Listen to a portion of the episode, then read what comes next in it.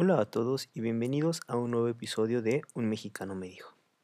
Mi nombre es Gustavo y hoy hablaremos acerca de una palabra que es muy utilizada por los mexicanos, especialmente en la Ciudad de México. Esta palabra es chido, que seguramente has notado que utilizo mucho en este podcast. Pero antes de entrar en materia, quisiera recordarles que pueden encontrarnos en Twitter, Facebook e Instagram como un mexicano 42 también recuerda que en la descripción del episodio hay un enlace a una página de Anchor donde pueden dejarnos un mensaje de voz con el cual pueden participar en el podcast. Si es que tienen alguna duda o pregunta sobre el idioma o algún comentario acerca del podcast. Finalmente me gustaría pedir tu ayuda para que nos dejes una reseña en la plataforma en la que escuches el podcast, ya sea Apple Podcast, Anchor, Google Podcast o Spotify. Esto nos ayudará a llegar a más gente y a seguir ayudando a más personas a mejorar su español. No te quitan más de un minuto y nos puedes ayudar muchísimo. Ahora sí, comencemos. De acuerdo a la Real Academia de la Lengua Española, la palabra chida o chido es un adjetivo coloquial de México que significa bonito, lindo o muy bueno.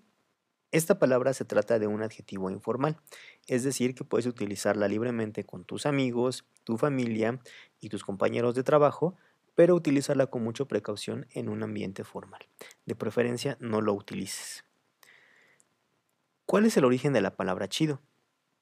Se trata de una palabra que comenzaron a utilizar los jóvenes en la década de los años 70. Se originó junto con otros dos mexicanismos característicos, neta y güey, de los cuales hablaremos en algún otro episodio. Como tal, no se tiene claro cuál es el origen de esta palabra, pero se dice que tiene dos posibles orígenes. Uno es el vocablo gitano chiro, que hace referencia a algo resplandeciente, o bien a un término andaluz. No tengo idea de cómo se pronuncia esto en andaluz o el idioma eh, andaluz, pero se escribe shido, shido o shida. Fue en la Ciudad de México, específicamente en el barrio Bravo de Tepito, un lugar que hay que visitar con mucha cautela, donde la palabra se popularizó. Es realmente una palabra muy versátil que va desde la personalidad de una persona, por ejemplo, en Carla y Carlos son bien chidos, es decir, que son buenas personas, son gente amable, o bien un adjetivo calificativo. Está bien chido el carro nuevo de tu primo, es decir, está muy bonito el nuevo carro. También, dependiendo de la manera en cómo lo digamos, puede tener un significado tal vez no tan positivo. Por ejemplo, no, pues no está chido que te hagan eso. Eso significa que no está, no es agradable lo que, lo que le hicieron. Recuerda que chido es un adjetivo común y corriente, por lo tanto debes de cuidar la congruencia con el sujeto. Es decir, tienes que decir Carla es chida o bien Carlos es chido o Carlos y Carla son chidos.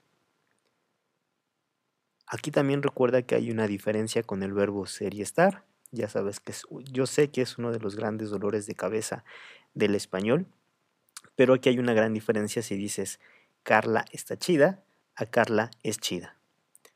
Carla está chida significa que es una persona sexy y Carla es chida significa que es una persona agradable con la que te puedes llevar bien.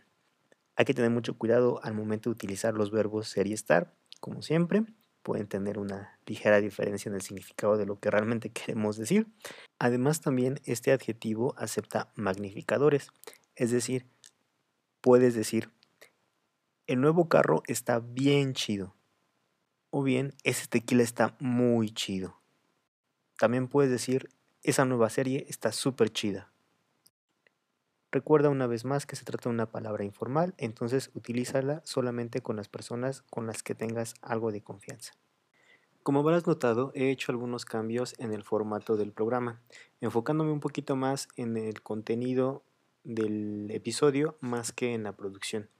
Cuéntame, ¿qué te parecen esos cambios? ¿Te gustan o te gustan más los episodios anteriores donde había un poquito más de producción, pero los episodios eran un poquito más cortos? Eh, puedes hacernos llegar tus comentarios a Twitter, Facebook o Instagram en el perfil de un mexicano 42. Dejarnos un comentario en la página de Anchor FM, en, el enlace que verás en, el, en la descripción del capítulo.